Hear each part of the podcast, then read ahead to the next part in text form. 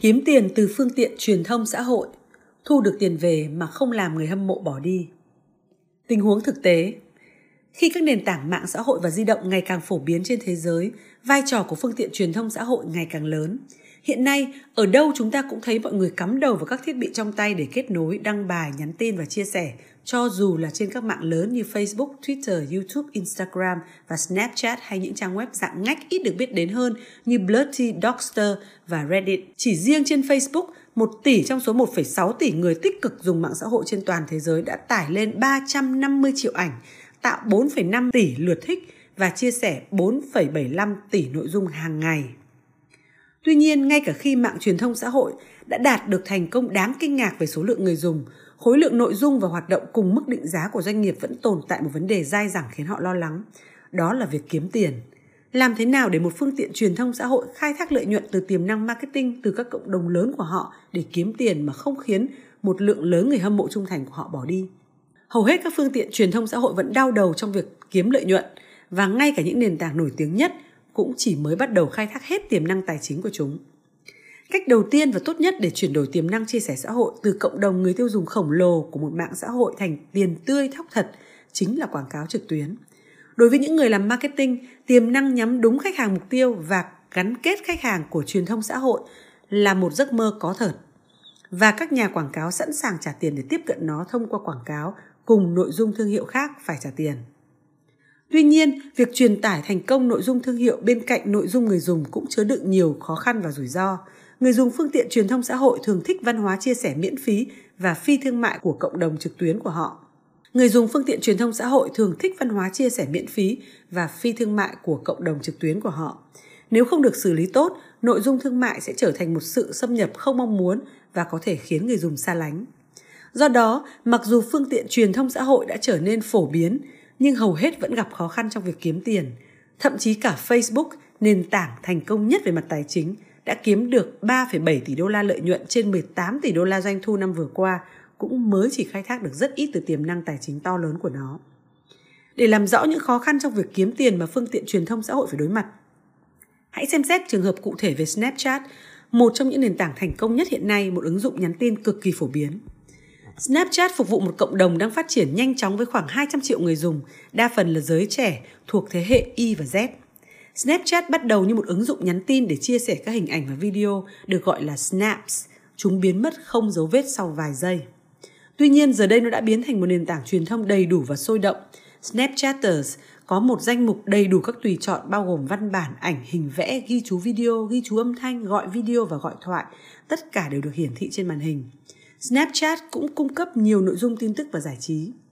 Snapchat mới chỉ xuất hiện trên thị trường từ 5 năm trước và cuối năm đầu tiên, 1 tỷ bức ảnh đã được chia sẻ thông qua các máy chủ Snapchat.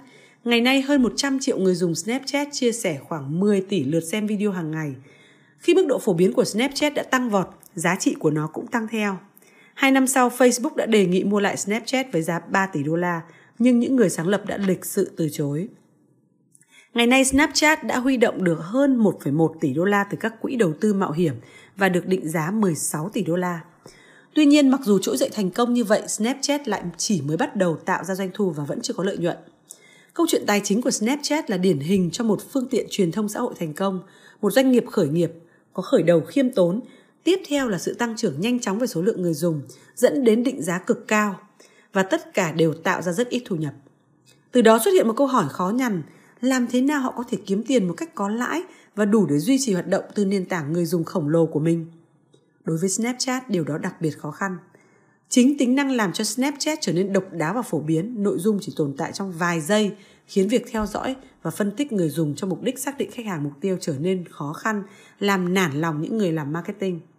Trong kỷ nguyên dữ liệu lớn hiện nay, làm thế nào để Snapchat, nơi không thu thập dữ liệu người dùng, thu hút những người làm marketing? Thách thức của Snapchat là thuyết phục họ rằng lợi ích của việc tiếp cận cộng đồng thế hệ Y và Z trẻ tuổi vượt xa vấn đề ẩn danh của người dùng và thiếu tiềm năng nhằm mục tiêu chính xác. Tới tận tháng 10 năm 2014, Snapchat mới cẩn trọng đưa ra các cơ hội quảng cáo đầu tiên để tránh làm xáo trộn sự nhạy cảm hoặc làm gián đoạn trải nghiệm người dùng. Tuy nhiên hiện tại nó đã cung cấp một số nền tảng quảng cáo khác. Ở cấp độ cơ bản nhất, Snapchat bán quyền đăng các quảng cáo video trả tiền truyền thống bên cạnh những nội dung trang web khác. Tiếp theo nó đưa ra một nền tảng giống như tạp chí có tên là Discover, khám phá. Discover là một khu vực nội dung của Snapchat, nơi các đơn vị xuất bản từ ESPN, CNN, Comedy Central và Food Channel đến Cosmopolitan, National Geographic và People đưa ra các nội dung hay nhất của họ hàng ngày. Người dùng Snapchat có thể chia sẻ những câu chuyện tin tức và video từ Discover với các nhận xét hoặc biểu tượng cảm xúc riêng do họ chọn. Các nhà quảng cáo trả tối thiểu 50.000 đô la mỗi ngày để đăng nội dung quảng cáo cùng với nội dung Discover và Snapchat đã gợi ý rằng họ sẽ sớm cung cấp các câu chuyện Discover thuộc sở hữu của thương hiệu. Snapchat cũng cung cấp cho các nhà quảng cáo một nền tảng truyền tin có tên là Live Story. Giống như truyền hình, nền tảng này truyền đi các sự kiện như chương trình chào năm mới, giải thể thao March Madness, một trận đấu bóng quan trọng hoặc buổi diễu hành nhân lễ tạ ơn của Macy's được đăng bởi người dùng và tổng hợp bởi Snapchat. Từ mức 250.000 đô la, các nhà quảng cáo có thể mua quyền tài trợ cho nội dung trên Live Story, bao gồm tên thương hiệu được đề cập trong tiêu đề mở đầu cũng như các đoạn quảng cáo được gắn nhãn hiệu trong suốt thời lượng nội dung. Ví dụ, Macy's tài trợ cho buổi diễu hành lễ tạ ơn của chính mình nhằm đưa vào nội dung thương hiệu của họ xen lẫn với nội dung từ người dùng. Các nhà quảng cáo cũng có thể trả tiền cho một thông điệp thương hiệu xuất hiện 10 giây và được cài cắm trong nội dung. Nội dung Live Story thu hút hơn 20 triệu lượt xem mỗi ngày trong cộng đồng Snapchat. Ngoài nền tảng Discover và Live Story, Snapchat tiếp tục mầy mò với các sản phẩm và báo giá quảng cáo khác để tìm ra công thức kiếm tiền tốt nhất.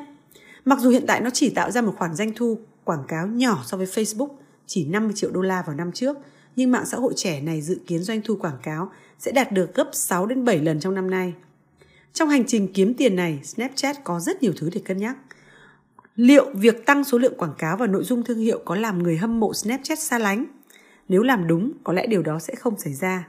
Các nghiên cứu cho thấy người dùng phương tiện truyền thông xã hội sẵn sàng chấp nhận những nội dung thương hiệu được xác định tốt. Một khảo sát gần đây của Snapchat cho thấy 60% người dùng Snapchat thực sự thích quảng cáo live story của nó. Tuy nhiên, cái khó vẫn là làm thế nào cho đúng.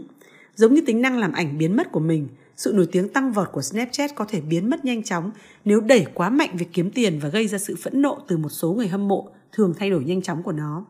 Snapchat phải tiến về phía trước một cách cẩn trọng, như một chuyên gia marketing của Snapchat kết luận, chúng tôi luôn tinh chỉnh để đảm bảo việc mang lại trải nghiệm tốt nhất có thể cho cộng đồng của mình.